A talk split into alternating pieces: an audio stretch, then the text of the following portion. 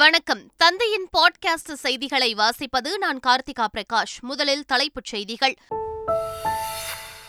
சென்னையை மிரட்டிய மிக்ஷாம் புயல் தெற்கு ஆந்திர கடற்பகுதியில் நேற்று பிற்பகல் கரையை கடந்தது. பாபட்லா, பிரகாசம், நெல்லூர் மாவட்டங்களில் பலத்த காற்றுடன் கனமழை பெய்தது. சென்னையில் மழை வெள்ளத்தால் பாதிக்கப்பட்ட மக்களை நேரில் சந்தித்தார் முதலமைச்சர் ஸ்டாலின். பாதிப்புகளை களைய ஒட்டுமொத்த அரசு இயந்திரமும் பாடுபட்டுக் கொண்டிருப்பதாக விளக்கம். மழை வெள்ள பாதிப்புகளை எதிர்கொள்ள தமிழக அரசு திட்டமிட்டு செயல்படவில்லை. அதிமுக பொதுச் செயலாளர் எடப்பாடி பழனிசாமி சரமாரி குற்றச்சாட்டு. கனமழையால் பாதிக்கப்பட்ட மக்கள் இயல்பு நிலைக்கு திரும்ப உடனடி நடவடிக்கை வேண்டும். தமிழக அரசுக்கு பாஜக எம்எல்ஏ வானதி சீனிவாசன் வேண்டுகோள். சென்னையில் மழை வெள்ளம் பாதித்த பகுதிகளில் அமைச்சர்கள் ஆய்வு, மீட்புப் பணிகள் தீவிரம். பாதிக்கப்பட்ட மக்களுக்கு ஹெலிகாப்டர், படகுகள் மூலம் உணவு விநியோகம். கனமழையால் பாதிக்கப்பட்ட சென்னை புறநகர் மின்சார ரயில் சேவை மீண்டும் தொடங்கியது. ஓடப்பாதைகளில் இருந்த தண்ணீர் வெளியேற்றப்பட்டு விமான சேவையும் தொடங்கியதால் பயணிகள் மகிழ்ச்சி. மாற்று சமூகத்தைச் சேர்ந்தவரை காதலித்த இளம்பெண்ணை வெட்டி கொன்ற சகோதரர். நெல்லை அருகே அதிர்ச்சி சம்பவம். 17 வயது நபரை கைது செய்து போலீசார் விசாரணை. 100 வயதில் சபரிமலைக்கு சென்று ஐயப்பனை தரிசித்த மூதாட்டி. பாட்டியின் நீண்டகால ஆசையை நிறைவேற்றிய பேரனுக்கு பக்தர்கள் பாராட்டு. இனி விரிவான செய்திகள். சென்னையில் பெரும் பாதிப்பை ஏற்படுத்திய மிக்ஜாம் புயல் தெற்கு ஆந்திர கடலோரப் பகுதியில் உள்ள பாபத்லா மாவட்டத்தில் நேற்று மதியம் கரையை கடந்தது. அப்போது மணிக்கு 90 முதல் 100 கிலோமீட்டர் வேகத்தில் பலத்த காற்று வீசியதுடன் பாபட்லா, பிரகாசம், நெல்லூர் ஆகிய மாவட்டங்களில் கனமழை பெய்தது. சுமார் 3 மணி நேரத்திற்கு பிறகு தீவிர மிக்ஜாம் புயல் முழுமையாக கரையை கடந்தது. சென்னையில் மிக்ஜாம் புயலால் கொட்டி தீர்த்த கனமழையால் பாதிக்கப்பட்ட பகுதிகள் மற்றும் மக்கள் தங்க வைக்கப்பட்டுள்ள நிவாரண முகாம்களை முதலமைச்சர் ஸ்டாலின் நேரில் பார்வையிட்டார். சென்னை பெரியமேடு பகுதி கண்ணப்பர் திடலில் உள்ள நிவாரண முகாம்களில் தங்க வைக்கப்பட்டுள்ள மழை வெள்ளத்தால் பாதிக்கப்பட்ட மக்களை முதலமைச்சர் ஸ்டாலின் நேரில் சந்தித்து குறைகளை கேட்டறிந்தார்.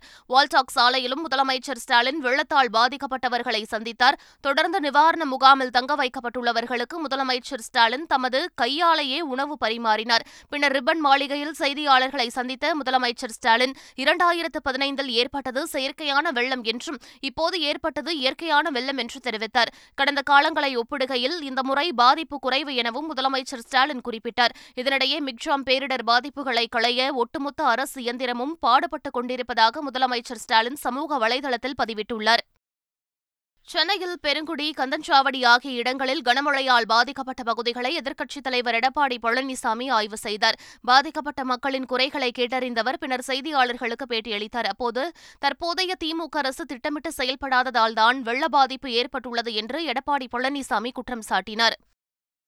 வெள்ள பாதிப்பு பற்றிய அதிமுகவின் விமர்சனங்கள் குறித்து டெல்லியில் செய்தியாளர்களிடம் பேசிய திமுக எம்பி கனிமொழி, அதிமுக ஆட்சியில் செய்த தவறுகளை சரி செய்வதற்காகவே 4000 கோடி ரூபாய் செலவிடப்பட்டதாக தெரிவித்தார். அதிமுக ஆட்சியில் 10 நாட்களாக கூட தண்ணீர் வடியாத நிலையில் இருந்தது என்றும் அப்போது முதலமைச்சரோ அமைச்சர்கள் யாரும் மக்களை சந்திக்கவில்லை என்றும் கனிமொழி குற்றம் சாட்டினார். தற்போதைய சூழ்நிலையில் எதிர்க்கட்சிகள் விமர்சிப்பது நியாயமில்லை என்றும் கனிமொழி தெரிவித்தார். மழை வெள்ளத்தில் சிக்கி முடங்கியிருக்கும் மக்கள் இயல்பு நிலை திரும்ப உடனடி நடவடிக்கைகளை தமிழக அரசு மேற்கொள்ள வேண்டும் என்று பாஜக எம்எல்ஏ வானதி சீனிவாசன் தெரிவித்துள்ளார். இதுகுறித்து அவர் வெளியிட்டுள்ள அறிக்கையில், மிக்ஜாம் புயலின் கோர தாண்டவத்தால் சென்னை நகரமே கடுமையான பாதிப்பிற்கு உள்ளாகி உள்ளதாக குறிப்பிட்டுள்ளார். 4000 கோடி ரூபாய் பணிகளால் தான் பாதிப்பு குறைவு என கூறுவது எப்படி என்று கேள்வி எழுப்பியுள்ள வானதி சீனிவாசன், அரசு விளம்பரம் தேடாமல் போர்க்கால நடவடிக்கைகளை தீவிரப்படுத்த வேண்டும் என்றும் வலியுறுத்தியுள்ளார். சென்னை வேளச்சேரி 5 பர்லாங் சாலை அருகே பள்ளத்தில் மூழ்கிய இருவரை தேடும் பணியில் மீட்புக் குழுவினர் ஈடுபட்டுள்ளனர். வேளச்சேரியில் கேஸ் நிலைய அலுவலக கட்டிடம் அருகே மழையால் மண்சரிவு ஏற்பட்டு அருகில் தோண்டப்பட்டிருந்த பள்ளத்திற்குள் கட்டடம் சரிந்து விழுந்தது. அந்த கட்டடத்தில் தங்கியிருந்த 5 பேரும் பள்ளத்தில் விழுந்து சிக்கிக் கொண்டனர். இதனையடுத்து தேசிய பேரிடர் மேலாண்மை மீட்புப் படை, மாநில மீட்புப் படை, மாநகராட்சி அதிகாரிகள் ஆகியோர் இணைந்து 3 பேரை மீட்டனர். எஞ்சியுள்ள 2 பேரை தேடும் பணியில் மீட்புக் குழுவினர் ஈடுபட்டுள்ளனர். இந்நிலையில் அமைச்சர்கள் உதயநிதி ஸ்டாலின், மா மணியன், கே ஏ நேரு, மாநகராட்சி ஆணையர் ராதாகிருஷ்ணன் ஆகியோர் மீட்புப் பணியை நேரில் பார்வையிட்டு ஆய்வு மேற்கொண்டனர். சென்னை போயஸ் கார்டன் பகுதியிலும் மழை வெள்ளம் சூழ்ந்துள்ளது. அங்கு நடிகர் ரஜினிகாந்தின் வீட்டிற்கு தபால்காரர் ஒருவர் தபால் கொடுக்க சென்றுள்ளார்.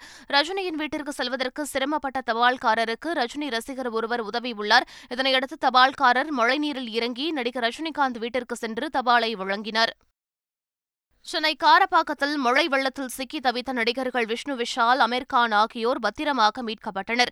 அமீர் கானின் தாயார் ஜுனத் ஹுசைன் மருத்துவ சிகிச்சைக்காக சென்னை தனியார் மருத்துவமனையில் அனுமதிக்கப்பட்டார். தன் தாயுடனேயே இருந்து கவனித்துக் கொள்ள அமீர் கான் சென்னை வந்ததாக தெரிவிக்கப்படும் நிலையில் அவர் விஷ்ணு விஷால் வீட்டில் தங்கியிருந்ததாக சொல்லப்படுகிறது.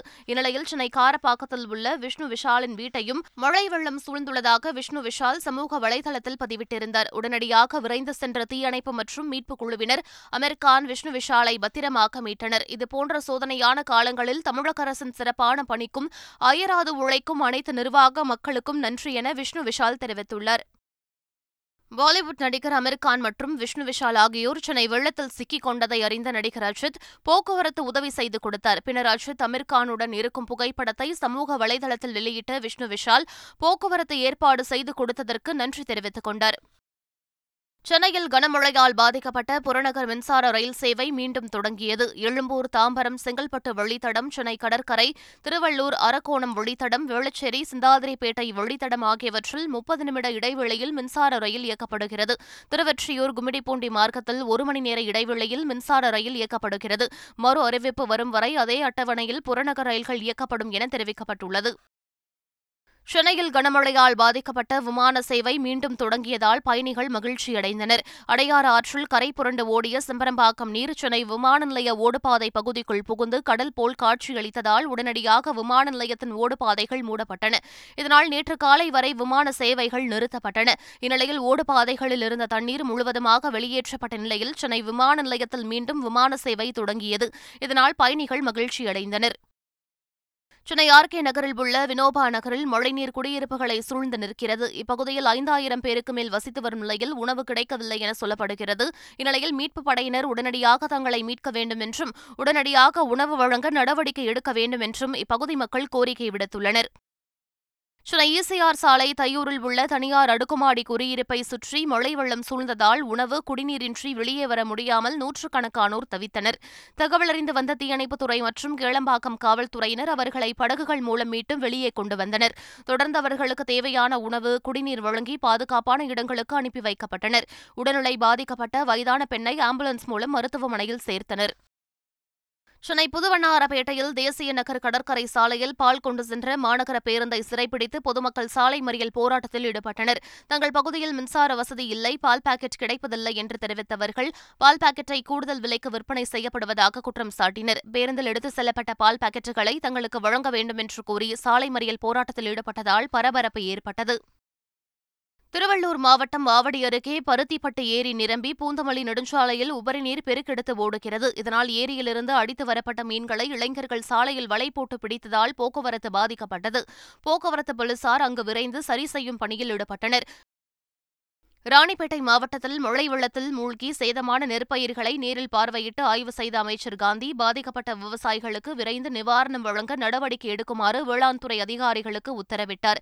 கனமழையால் ராணிப்பேட்டை, வாலாஜா, சோளிங்கர், அரக்கோணம், கலவை, திமிரி, ஆற்காடு, நெமிலி, பணப்பாக்கம், காவேரிப்பாக்கம் உள்ளிட்ட பகுதிகளில் சுமார் 700 ஏக்கரில் பயிரிடப்பட்டிருந்த நெற்பயிர்கள் மழைநீரில் மூழ்கி சேதமடைந்துள்ளன. இதுகுறித்து மாவட்ட வேளாண் துறை மூலம் கணக்கெடுக்கும் பணிகள் நடைபெற்று வருகின்றன. இந்நிலையில் சென்னசமுத்திரம் பகுதியில் சேதமடைந்த பயிர்களை அமைச்சர் ஆர் காந்தி நேரில் பார்வையிட்டு ஆய்வு செய்தார். தொடர் விடுமுறை காரணமாக 11, 12ஆம் வகுப்புகளுக்கான அரையாண்டு தேர்வை ஒத்திவைக்க கல்வித்துறை முடிவு செய்துள்ளதாக தகவல் வெளியாகியுள்ளது. தமிழகத்தில் வருகின்ற 7 முதல் 22ஆம் தேதி வரை 11, 12ஆம் வகுப்புகளுக்கான அரையாண்டு தேர்வுகள் நடைபெறும் என பள்ளிக் கல்வித்துறை ஏற்கனவே அறிவிப்பு வெளியிட்டிருந்தது. ஆனால் கனமழை காரணமாக சென்னை, காஞ்சிபுரம், செங்கல்பட்டு, திருவள்ளூர் உட்பட பல்வேறு மாவட்டங்களில் விடுமுறை அறிவிக்கப்பட்டன. எனவே பள்ளிகளில் தேங்கியுள்ள மழைநீர் வடிந்தாலும் கூட பள்ளி தொடங்கிய முதல் நாளே தேர்வை நடத்த முடியாத சூழல் ஏற்பட்டது. இதனால் 11, 12ஆம் வகுப்பு மாணவர்களுக்கான தேர்வு அட்டவணை மாற்றப்பட்டு புதிய அட்டவணைப்படி தேர்வு நடத்தப்பட வாய்ப்புள்ளதாகவும் அதே நேரத்தில் இதர வகுப்பு மாணவர்களுக்கான தேர்வுகள் திட்டமிட்டபடி நடைபெறும் என்றும் கல்வித்துறை அதிகாரிகள் தெரிவித்துள்ளனர். புதுக்கோட்டையில் பட்டாசு தொழிற்சாலை ஒன்றில் ஏற்பட்ட தீ விபத்தில் ஒருவர் படுகாயமடைந்தார். வானப்பட்டறை விஸ்வதாஸ் நகரில் உள்ள அந்த பட்டாசு தொழிற்சாலையில் திடீர் தீ விபத்து ஏற்பட்டுள்ளது. அதில் படுகாயமடைந்த உரிமையாளர் மூர்த்தியை மீட்ட தீயணைப்பு வீரர்கள் 1 மணி நேரம் போராடி தீயை கட்டுக்குள் கொண்டு வந்தனர். திருவாரூர் அருகே ஐம்பொன் சிலை கடத்திய 2 பேரை காவல்துறையினர் கைது செய்தனர். முத்துப்பேட்டை பகுதியில் போலீசார் வாகன சோதனையில் ஈடுபட்டபோது மன்னார்குடி அருகே உள்ள பைங்காநாடு கிராமத்தைச் சேர்ந்த ரஜினி என்கிற பிரபு, மன்னார்குடியைச் சேர்ந்த அழகர் ஆகிய இருவரும் 1.5 கிலோ ஐம்பொன்னாலான பெருமாள் சிலையை விற்பனைக்காக கடத்தி வந்தது தெரியவந்தது. அதனைத் தொடர்ந்து இருவரையும் கைது செய்த போலீசார் அவர்களிடம் இருந்த சிலையை பறிமுதல் செய்தனர். இது தொடர்பாக இருவரிடமும் போலீசார் விசாரணை மேற்கொண்டு வருகின்றனர். கோவையில் உணவு தேடி ஊருக்குள் புகுந்த காட்டு யானைகள் ரேஷன் கடை ஜன்னலை உடைத்து சர்க்கரை அரிசியை சாப்பிட்டு சென்ற சம்பவம் அதிர்ச்சியை ஏற்படுத்தியுள்ளது. தடாகம் நஞ்சுண்டாபுரம் பகுதியில் அதிகாலை 3 மணியளவில் வனப்பகுதியிலிருந்து வெளியேறிய 3 காட்டு யானைகள் நஞ்சுண்டாபுரம் நியாய விலை கடையில் 25 கிலோ சர்க்கரை 20 கிலோ அரிசியை சேதப்படுத்தியுள்ளன. சம்பவ இடத்திற்கு வந்த வனத்துறையினர் யானைகளை வனப்பகுதிக்குள் விரட்டியுள்ளனர். இதுபோன்று அடிக்கடி நிகழ்வதால் அப்பகுதி மக்கள் அச்சமடைந்துள்ளனர். புகழ்பெற்ற மைசூரு தசரா விழாவில் சாமுண்டீஸ்வரி அம்மன் வீற்றிருக்கும் 750 கிலோ தங்க அம்பாரியை 8 முறை சுமந்த அர்ஜுனா யானை உயிரிழந்த சம்பவம் சோகத்தை ஏற்படுத்தியுள்ளது. ஹாசன் மாவட்டத்தில் அர்ஜுனா யானை இருந்த நிலையில் நேற்றைய தினம் வனப்பகுதியில் அட்டூழியம் செய்த காட்டு யானை ஒன்றை முகாமில் உள்ள சில யானைகளுடன் இணைந்து காட்டு யானையை கட்டுப்படுத்தும் பணியில் ஈடுபட்டபோது யானை தாக்கியதில் அர்ஜுனாவுக்கு பலத்த காயம் ஏற்பட்டு பரிதாபமாக உயிரிழந்தது. சாமுண்டீஸ்வரியின் தங்க அம்பாரியை சுமந்த அர்ஜுனா யானையின் உடல் பல்வேறு பூஜைகளுடன் இன்று அடக்கம் செய்யப்படுகிறது. அரசு டாக்டரிடம் 20 லட்சம் ரூபாய் லஞ்சம் வாங்கியதாக கைது செய்யப்பட்ட அமலாக்கத்துறை அதிகாரி அங்கித் திவாரியின் ஜாமீன் மனுவை நீதிமன்றம் தள்ளுபடி செய்துள்ளது. திண்டுக்கல் அரசு மருத்துவக் கல்லூரி மருத்துவமனை மருத்துவர் சுரேஷ் பாபுவிடம் மேலும் 20 லட்சம் ரூபாய் லஞ்சம் வாங்கியதாக மதுரை அமலாக்கத்துறை அதிகாரி அங்கித் திவாரியை லஞ்ச ஒழிப்பு போலீசார் கைது செய்தனர். மதுரை சிறையில் அடைக்கப்பட்டுள்ள அங்கித் திவாரிக்கு ஜாமீன் கேட்டு அவருடைய தரப்பில் திண்டுக்கல் நீதிமன்றத்தில் மனு தாக்கல் செய்யப்பட்டது. அது விசாரணைக்கு வந்தபோது அரசு மற்றும் அங்கித் திவாரி தரப்பு வாதங்களை கேட்ட நீதிபதி ஜாமீன் மனுவை தள்ளுபடி செய்து உத்தரவிட்டார். பின்னர் டாக்டர் சுரேஷ் பாபு நீதிமன்றத்தில் ஆஜராகி 2 மணி நேரம் ரகசிய வாக்குமூலம் அளித்தார். விருதுநகர் மாவட்டம் சாத்தூரில் இந்து சமய அறநிலையத்துறைக்கு உட்பட்ட 200 ஆண்டுகள் பழமையான சிவன் கோவில் உள்ளது. இந்த கோவிலை சுற்றிலும் 50 ஆண்டுகளுக்கு மேலாக வளர்ந்த 10க்கும் மேற்பட்ட மரங்களை கோவில் நிர்வாகத்தினர் வெட்டியதாக சொல்லப்படுகிறது. தகவலறிந்த தாசில்தார் மற்றும் கிராம நிர்வாக அலுவலர் விரைந்து வந்து அனுமதியின்றி வெட்டப்பட்ட 6 டன்னுக்கு அதிகமான மரத்துண்டுகளை பறிமுதல் செய்தனர். இந்த சம்பவம் தொடர்பாக சாத்தூர் வருவாய் கோட்டாட்சியர் விசாரணை மேற்கொண்டு வருகிறார். நெல்லை அருகே மாற்று சமூகத்தை சேர்ந்தவரை காதலித்த இளம்பெண்ணை சகோதரரை வெட்டி கொலை செய்த சம்பவம் அதிர்ச்சியை ஏற்படுத்தியிருக்கிறது. நெல்லை அருகே உள்ள ராஜவள்ளிபுரத்தை சேர்ந்த தங்கத்தாய் என்ற இளம்பெண் உடன் பணிபுரியும் மாற்று சமூகத்தைச் சேர்ந்த இளைஞர் ஒருவரை காதலித்து வந்ததாக சொல்லப்படுகிறது. இதை அறிந்த தங்கத்தாயின் 17 வயது சகோதரர் அவரை கண்டித்துள்ளார். இதனால் ஏற்பட்ட தகராறு முற்றியதில் ஆத்திரமடைந்த அவர் சகோதரி என்றும் பாராமல் அரிவாளால் வெட்டி கொலை செய்ததாக சொல்லப்படுகிறது. இதையடுத்து அந்த 17 வயது நபரை போலீசார் கைது செய்து விசாரணை மேற்கொண்டு வருகின்றனர். ஆந்திராவின் பல்வேறு மாவட்டங்களில் கனமழை பெய்து வருகிறது. இந்நிலையில் அம்மாநில அமைச்சர் ரோஜா மழையில் ரீல் செய்து வெளியிட்டுள்ளார். மக்கள் அவதிக்கு உள்ளாகி வரும் நிலையில் அமைச்சர் ரோஜா இவ்வாறு செய்யலாமா என விமர்சனங்கள் எழுந்துள்ளன. கர்நாடகாவில் இருந்து கேரளாவிற்கு அரசு பேருந்தில் தங்கத்தை கடத்தி வந்த நபர் கைது செய்யப்பட்டுள்ளார். கேரள மாநிலம் வயநாடு முத்தங்கா சோதனைச் சாவடியில் போலீசார் சோதனையில் ஈடுபட்டனர். அப்போது கோழிக்கோட்டை சேர்ந்த சபீர் அலி என்பவர் பேஸ்ட் வடிவில் சுமார் 3 கிலோ தங்கத்தை எடுத்து வந்தது கண்டுபிடிக்கப்பட்டது. அந்த தங்கம் கர்நாடகாவில் இருந்து கடத்தி வரப்பட்டதும் தெரிய வந்ததை அடுத்து சபீர் அலியை போலீசார் கைது செய்தனர். மகாராஷ்டிர மாநிலம் வாக்கோலி பகுதியில் பள்ளி பேருந்து ஒன்று மரத்தின் மீது மோதி விபத்திற்குள்ளானதில் மாணவர்கள் சிலர் பலத்த காயமடைந்தனர். அவர்களை அக்கம் பக்கத்தினர் மீட்டு சிகிச்சைக்காக தனியார் மருத்துவமனையில் அனுமதித்தனர். விபத்து தொடர்பாக போலீசார் வழக்கு பதிவு செய்து விசாரணை மேற்கொண்டு வருகின்றனர். கேரளாவில் 100வது வயதில் சபரிமலைக்கு சென்று மூதாட்டி ஒருவர் தனது நீண்டகால ஆசையை நிறைவேற்றியுள்ளார். வயநாட்டை சேர்ந்த பாருக்குட்டி என்ற அந்த மூதாட்டிக்கு தற்போது 100 வயது ஆகிறது. சபரிமலைக்கு இருமுடி எடுத்துச் செல்ல வேண்டும் என்ற அவரது விருப்பத்தை அறிந்து கொண்ட மூதாட்டியின் பேரன் டோலி மூலம் சபரிமலைக்கு அழைத்துச் செல்ல ஏற்பாடு செய்தார். இதனையடுத்து 48 நாட்கள் விரதம் இருந்து இருமுடி கட்டி 18 படிகளையும் ஏறி மூதாட்டி ஐயப்பனை தரிசித்தார். இது ஐயப்ப பக்தர்களிடையே நிகழ்ச்சியை ஏற்படுத்தியிருக்கிறது. மீண்டும் தலைப்புச் செய்திகள். சென்னையை மிரட்டிய மிக்ஷாம் புயல் தெற்கு ஆந்திர கடற்பகுதியில் நேற்று பிற்பகல் கரையை கடந்தது. பாபட்லா, பிரகாசம், நெல்லூர் மாவட்டங்களில் பலத்த காற்றுடன் கனமழை பெய்தது. சென்னையில் மழை வெள்ளத்தால் பாதிக்கப்பட்ட மக்களை நேரில் சந்தித்தார் முதலமைச்சர் ஸ்டாலின். பாதிப்புகளை களைய ஒட்டுமொத்த அரசு இயந்திரமும் பாடுபட்டுக் கொண்டிருப்பதாக விளக்கம். மழை வெள்ள பாதிப்புகளை எதிர்கொள்ள தமிழக அரசு திட்டமிட்டு செயல்படவில்லை. அதிமுக பொதுச் செயலாளர் எடப்பாடி பழனிசாமி சரமாரி குற்றச்சாட்டு. கனமழையால் பாதிக்கப்பட்ட மக்கள் இயல்பு நிலைக்கு திரும்ப உடனடி நடவடிக்கை வேண்டும். தமிழக அரசுக்கு பாஜக எம்எல்ஏ வானதி சீனிவாசன் வேண்டுகோள். சென்னையில் மழை வெள்ளம் பாதித்த பகுதிகளில் அமைச்சர்கள் ஆய்வு, மீட்புப் பணிகள் தீவிரம். பாதிக்கப்பட்ட மக்களுக்கு ஹெலிகாப்டர், படகுகள் மூலம் உணவு விநியோகம். கனமழையால் பாதிக்கப்பட்ட சென்னை புறநகர் மின்சார ரயில் சேவை மீண்டும் தொடங்கியது. ஓடுபாதைகளில் இருந்த தண்ணீர் வெளியேற்றப்பட்டு விமான சேவையும் தொடங்கியதால் பயணிகள் மகிழ்ச்சி. மாற்று சமூகத்தைச் சேர்ந்தவரை காதலித்த இளம்பெண்ணை வெட்டி கொன்ற சகோதரர். நெல்லை அருகே அதிர்ச்சி சம்பவம். 17 வயது நபரை கைது செய்து போலீசார் விசாரணை. 100 வயதில் சபரிமலைக்கு சென்று ஐயப்பனை தரிசித்த மூதாட்டி. பாட்டியின் நீண்டகால ஆசையை நிறைவேற்றிய பேரனுக்கு பக்தர்கள் பாராட்டு. இத்துடன் பாட்காஸ்ட் செய்திகள் நிறைவு பெறுகின்றன. வணக்கம்.